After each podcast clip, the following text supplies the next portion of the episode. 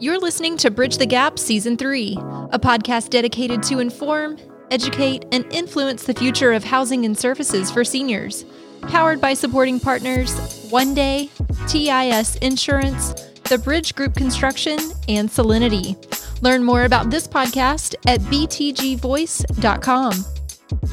Welcome to Bridge the Gap podcast, the senior living podcast with Josh and Lucas. And this is another exciting show about topics that are very intentional around the senior living industry. Today we have on Phyllis Ayman. She's the voice of elder care advocacy. She's an advisor, a speaker, an author, a trainer. She has a radio show. She's got a TV show.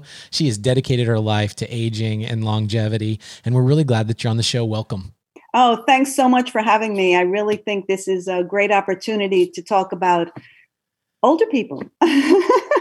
Well, we're going to get into a number of different topics. Um, in specific, we're going to get into intergenerational, which is a really fun topic to talk about. Before we dive into that, tell us about how you started your show, the type of people that you interview, and kind of what you've learned through that process. Sure. Thanks for asking me that. Well, the show um, really came out of me stepping into the advocacy space and writing a couple of books. And um, I said, How am I going to bring this message to a larger audience? And so I had this idea. I had never done anything like that before, really. I said, you know what? Why not uh, start a podcast or radio show? And I contacted uh, actually Voice America because because I had been interviewed on a couple of Voice America shows, and um, it went from there. And um, originally, uh, the show was purpose was to interview thought leaders, and we did interview many thought leaders. And then uh, we realized that we had a lot of information to share to people uh, that that they would benefit from. So it's a three segment show. We generally have somebody that we interview for two segments. And then the last segment, my co host and I, who's in California, I'm in Connecticut, we have a conversation about. Um, about the issues that were raised in the show. So let's get into longevity and, or excuse me, intergenerational. Talk to us about why this is important to you. Well, I'm actually an older adult. um, and, um, you know, I've thought a lot about the words that we use. I'm a communications person, I'm a speech pathologist by profession. So, words and communication are important to me. And as we all know, words matter. So, I really started thinking about how we view older people has a lot to do with the words that we use and the phrases that we know. I know when I turned 30 and I have children who are older than 30, they uh, I said, "Oh, I'm over the hill." And they have said those things too. And then there are other phrases like, "Oh, you're not a spring chicken, you're an old fart." I've gotten, "You have a smartphone?" I've gotten that one too. Um, you're a woman of a certain age, whatever that means. and so I started to really realize that uh, that this affects our attitudes towards our older people and and the treatment they get.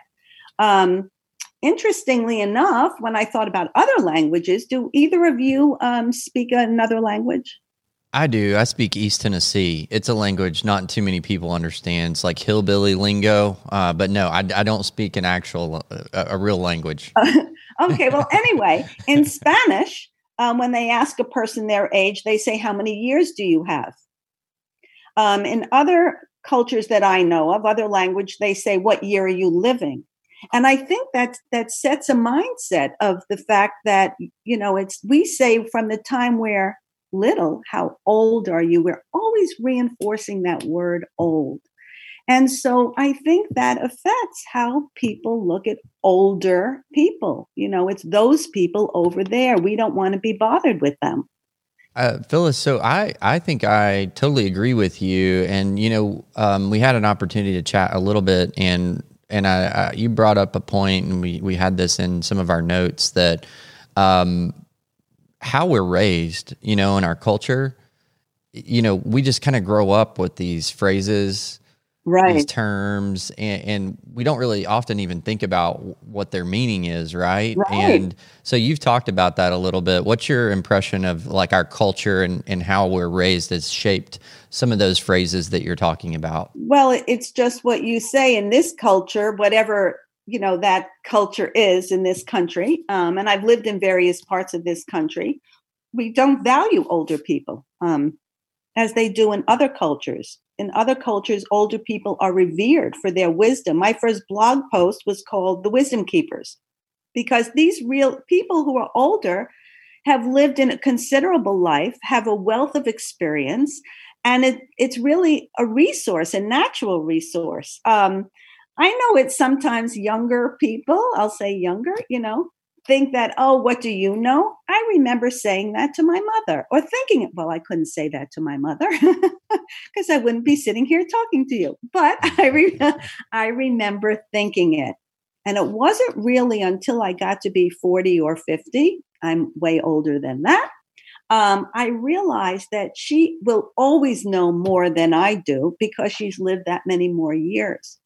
I think if we start to bring this topic to the forefront of the conversation, hopefully that we'll be able to have people see that these are really a cherished resource and and people can look to older people for you know advice or or information. It doesn't mean they have to take everything but the insights.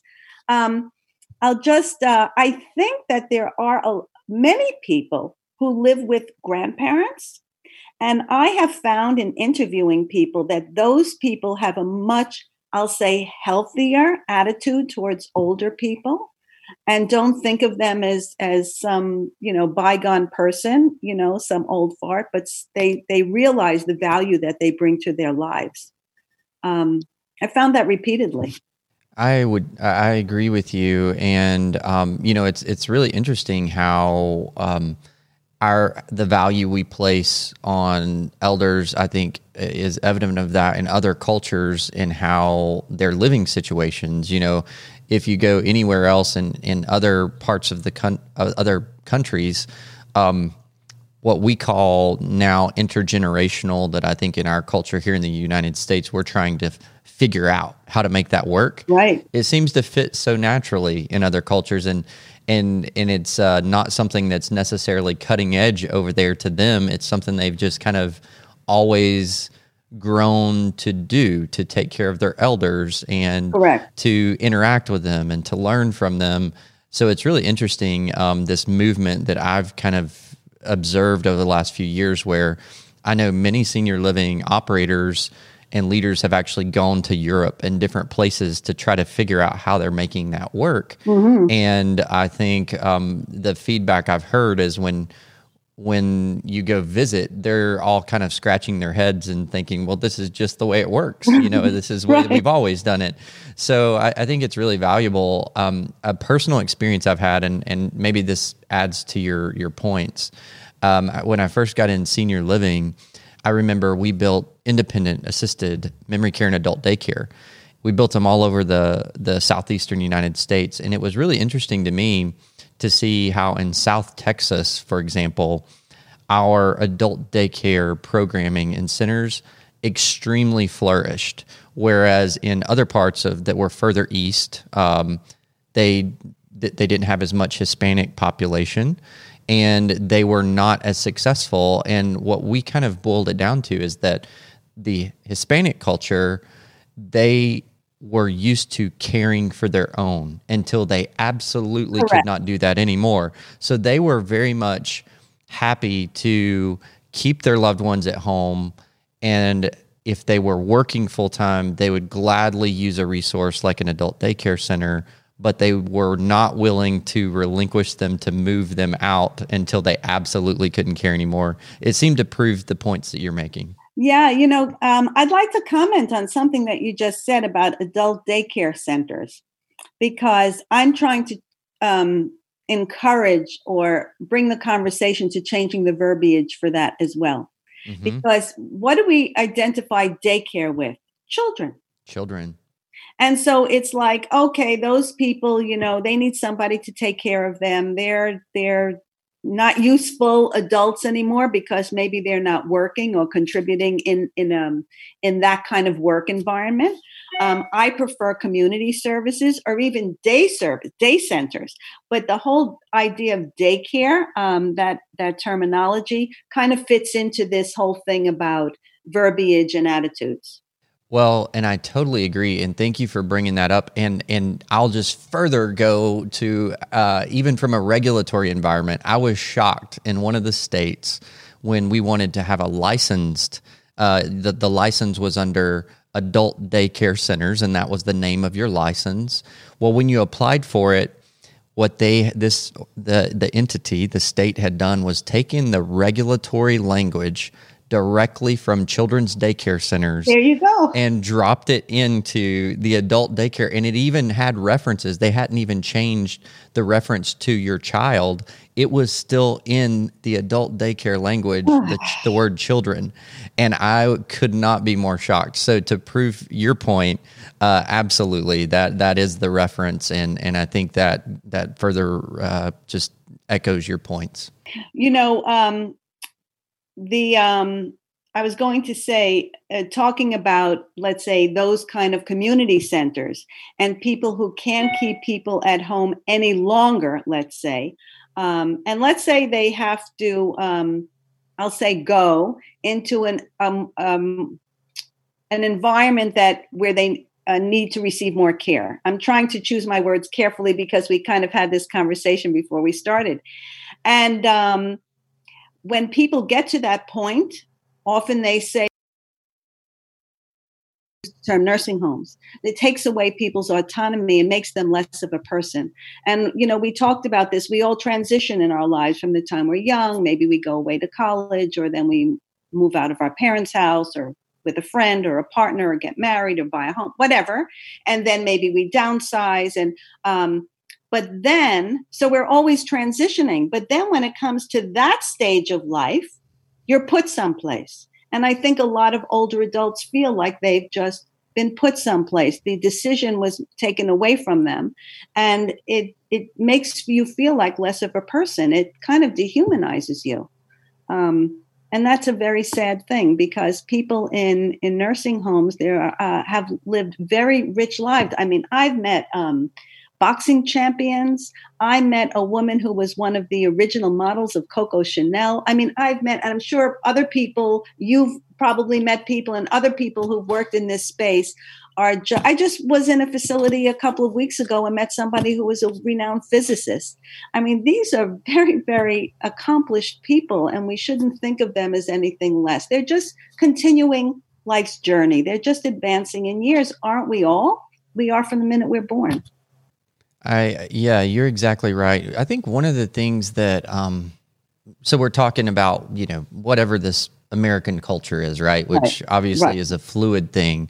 But one of the things I have noticed, um, and I would love to know your opinion on this, is this. Um, how do I refer to it? I'm going to call it the the principle of retirement, right? Our idea of what retirement is, right. which I think is is changing from what what my grandfather, the greatest generation, planned for in retirement and, and how he financially was prepared for that versus my generation, right? I'm 40 years old. Um, but one thing I have noticed is it seems like to me so many people live for this destination of retirement mm-hmm. and their whole identity has been wrapped up in what they do each day of their lives. It kind of becomes, for my grandfather, it was kind of like his purpose. It's what he got up and what he did every day. And it seems like we live for this point in the future called retirement. Whatever age we decide to retire, maybe those early at 55, maybe regular 65, maybe others are a little bit later, whenever it may be. But once their daily routine or their daily purpose or their job that they've kind of identified themselves with their whole lives, who they are, gets kind of almost removed, whether they self remove it or people remove that from them. I have witnessed this kind of stumbling and struggling over what do I do? And I've also seen this digression on if if they don't have a strong sense of purpose and who they are outside of that identity, once they retire, they almost stop living. They they don't identify with a purpose. And it seems like what I've studied from the more intergenerational communities that they they have this sense of purpose and value that's kind of already upon them that the value isn't lost after retirement. Do you do you get where I'm coming from yeah, here? absolutely, absolutely, and I agree with you 100. percent I, you know, if people want to do that, okay. I mean, that's a personal choice, and they go to retirement communities, or people save their whole lives. They feel they don't want to work anymore. But it has been demonstrated in the research that without purpose, you you can advance your cognitive decline you know your cognitive decline your intellectual ability you know you, you lose some of that. Um, you know it's like losing your mojo. How many times have people let's say lost their jobs especially in this environment right where people have been forced to not be able to work? They they lose a sense of purpose. You lose a sense of yourself and but it is a choice but people have said to me, "Oh, when are you going to retire?" I say, "Retire? What's that?" Like, but that's that's me personally. And there are so many other people that I've met and interviewed working into their 70s and 80s and 90s. They're productive, they're vibrant, they contribute. Um, and and I I think it's it it would be wise, I'll say, for people that are younger to think about the value that these people bring and and to um, make an effort to kind of have this intergenerational connection because connections uh, connections matter for all of us right? And um, the inter the intergenerational connection is important for the older people too. Older people learn from younger people and younger people um, have the benefit of hearing the wisdom and the advice that older people can um, you know that older people can bring uh, they don't have to take it all but it can it can open your eyes. You know um, i had read an article uh, last year sometime. I think it was an uber driver or a lyft driver and he spent he spent his time it was the course of a year i think he said he was going to publish a book um, and he used his time to interview each person on what they thought the value of life was and, um, you know, people who are older, who have lived through, you know, so many years, certainly have a different idea of what that is that could be so eye opening for younger people. I I um again I feel like I should just be saying amen or something over here like every, every time you say something um I think there is an amazing I've personally witnessed it I've personally experienced it in my own life kind of a, almost like a this positive chemical reaction of energy that happens when um, older and younger come together just listen to each other. And it's amazing. I've seen and witnessed older adults that when i just simply ask them about something about their day or life and actually um, not just do it in passing by but do it in a conversation where i'm engaged to actually listen um, how much their facial expressions, their emotions, their shoulders lift. And I, I, you know, I hope for those community leaders that are out there. We have so many awesome um, uh, leaders that listen to our show that give us great feedback and great ideas and challenge us. But I hope um, we don't underestimate um, what we're talking about here today and just the value of human engagement across generational lines and as you've said add value to each other um, regardless of age. We take time to listen and and i think by doing that it shows a high sense of value to older adults uh, people of all ages and we're all better for it right? Yeah i agree. And i'm i'm thinking or hoping to a certain degree even you know they say that obviously positive things can come out of very negative circumstances and um, while the the coronavirus has has been a horrible situation for everybody in our country, it has highlight highlighted the situation for older people and their families, the older people in nursing homes especially.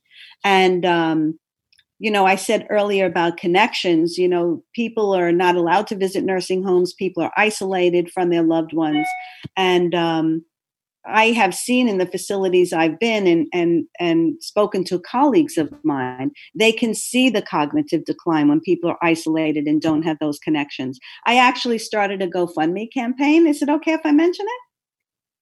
Sure, it's called Senior Connections Matter, connecting, connecting seniors through technology. And I'm raising money to purchase iPads and mobile devices to facilitate those connections, not only for those people who are live near their families and their families are now banned from visiting but also people who live very far away from their families. And the importance of connection is so important. And um, a program that I want to uh, start to, um, I don't know, um, talk about or initiate. I know uh, my co hosts in California, they've kind of started something like this. Um, I think it's called Olive Friends because her organization is Olive Community Services. And it's the idea of getting younger people to maybe engage with someone in a nursing home who doesn't have family or has family that lives far away. And that promotes that intergenerational piece and maybe visit them every once in a while or bring them something that they um, that they want or don't have a chance to to get. And once the nursing homes open up, I'm hoping that with this new awareness that people will either ch- want to choose a um, a career path in that direction or maybe we'll think about having those connections and maybe going to a local facility and saying, hey, listen, I'd like to come volunteer, or is there anybody that doesn't have somebody and I'd I'd like to have that connection with them. And that will start that whole intergenerational piece within the nursing home setting. Yeah, that's a beautiful concept and definitely something that that we would support. We'll definitely connect to all that information in the show notes. Uh, Phyllis, this has been a really wonderful conversation about things that are really important in this industry and to the our audience and our listeners you know we have a growing sector of college students that are learning about intergenerational and careers in senior living and I think that this is a very helpful piece of content for them to to learn from. So I know that our audience is going to want to connect with you. So we'll make sure that we connect with Phyllis in the show notes to all of her organizations, including the GoFundMe. Phyllis, thanks for being on the show today. Oh, thanks so much for having me. I really enjoyed it, and um, I appreciate you guys for elevating this conversation. So it's terrific. It's our pleasure, and thanks to everybody for listening to another great episode of Bridge the Gap. For a full library of episodes, merchandise, and the 2020 conference tour schedule, visit btgvoice.com. Join the conversation on social media by following at BTGVoice, and we'd love to hear your thoughts on this episode.